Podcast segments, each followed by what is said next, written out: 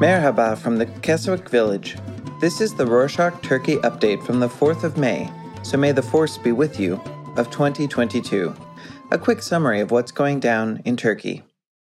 Last week we told you that Osman Kavala had been sentenced to life in prison without parole for his participation in the Gezi protests in 2013. Abdullah Gül, who was the president back then, spoke out about the verdict. He said that the prosecution process was shameful and that, quote, the verdict scarred the public conscience as well as Turkey's reputation in human rights and justice. He added that he believed Turkey should return to democratic means and put effort into advancing human rights in accordance with the European Court of Human Rights. Speaking of protests, on May Day, many people took to the streets to celebrate Labor Day and also protest over current issues that are affecting the country. This year, people protested against the high costs of living, the Gezi trials, Turkey's withdrawal from the Istanbul Convention, and the authoritarian regime of the government. Taksim Square has been closed for May Day demonstrations since 2014 following the 2013 Gezi protests, and this year was no exception. The police closed off the roads leading to Taksim Square in the morning and enclosed the area with barricades. However, the police still allowed a small number of people from labor unions in the square, and only one labor union was let in at a time. So the square was closed to the general public with the exception of a select team of labor unions. Many protesters were arrested for trying to enter the square. Before the Gezi protests took place, Taksim Square was the regular spot for May Day gatherings. The square became a symbolic place for Labor Day following the Bloody May Day shooting of 1977, where an unidentified shooter killed 34 demonstrators during a Labor Day gathering. Following the 1977 event, the government banned May Day demonstrations all over the country. However, in 2009, the government recognized Labor Day as a bank holiday and allowed demonstrations to be held in Taksim Square once again until 2013, when the Gezi protests took place. These protests turned Taksim Square into a symbol of the Gezi resistance against the government. As a result, the authorities banned all kinds of demonstrations in Taksim Square. Moving on to some economic news, the Central Bank of Turkey shared its quarterly inflation report last week. The bank increased the annual consumer price inflation forecast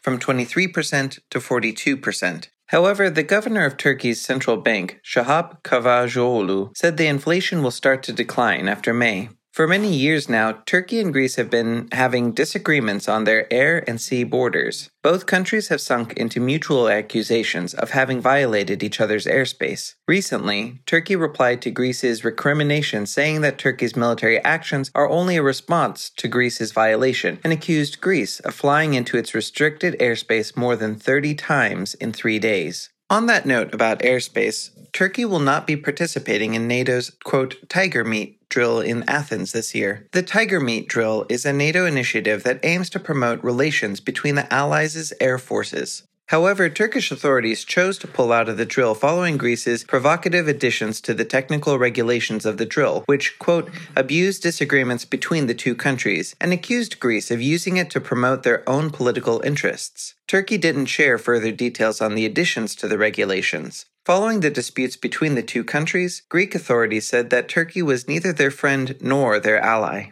President Erdogan announced that the government is currently working on a project to ensure the safe and voluntary return of a million Syrians to their homes. He said that the government is working with both Turkish and international non governmental organizations on the project. He also added that they are working on rebuilding war torn cities in Syria so that its citizens will have proper cities to return to. In addition to that, the president also mentioned that they are working on settling new asylum seekers in safe zones outside of Turkey's borders. Since we're talking about people in need, according to a news article published on Yeni News, an unnamed Syrian association in Hatay donated many gift cards for BİM, a well known market franchise, to Turks who have financial difficulties. The association located families in need through the Social Assistance and Solidarity Foundation, which is a government led foundation. The gift cards were worth 800 Turkish liras, or around 50 US dollars each. It's not known where the foundation sourced the money for the donation. Many people mentioned how asylum seekers are in a good enough financial situation to give a bulky financial aid to Turkish citizens. They also added that Turkey has a budget of over 50 million US dollars for asylum seekers in the country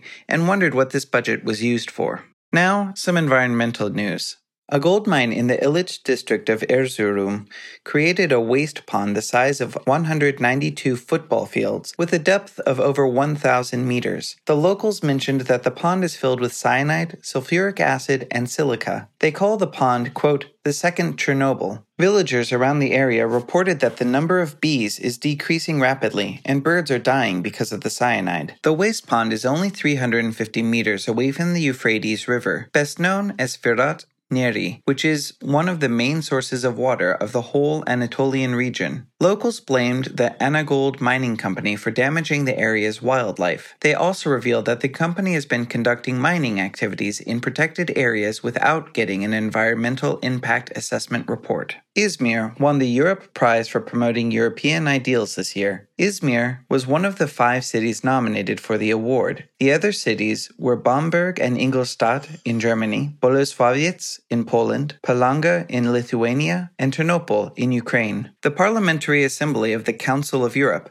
who selected the winner, announced that Izmir stood out for its efforts to help victims of natural disasters and its, quote, sister family project, which brought together locals with migrant families to help them adjust to a new life in the city. The Assembly also added that Izmir was very active in the cultural field, with the city hosting many events and festivals like the Izmir Jazz Festival and the Izmir Book Fair. Izmir was also among the 100 cities selected to participate in the EU's climate neutral and smart cities mission. The mission aims to turn participating cities into zero carbon cities by 2030. They will pave the way to reach the EU's goal of becoming climate neutral by 2050 by doing the necessary research and taking actions towards climate neutrality up to 2030. The European Commission will give the mission 378 million US dollars for the 2022 through 2023 period. Any fans of trains in the audience? We've got great news for you. The Sofia Istanbul Express night train is back on track after a two year halt caused by the pandemic. The ride takes off from Halkali in Istanbul at 9:40 p.m. and reaches Sofia at 9:35 a.m. the next day,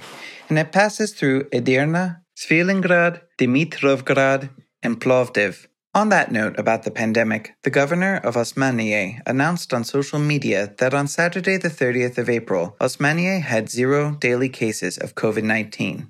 Osmaniye has the highest rate of vaccinated people in the country. That's it for this week. Thanks for joining us. Help us avoid ads by telling your friends about us. Like Princess Leia said, Help me, Obi Wan Kenobi. You're my only hope.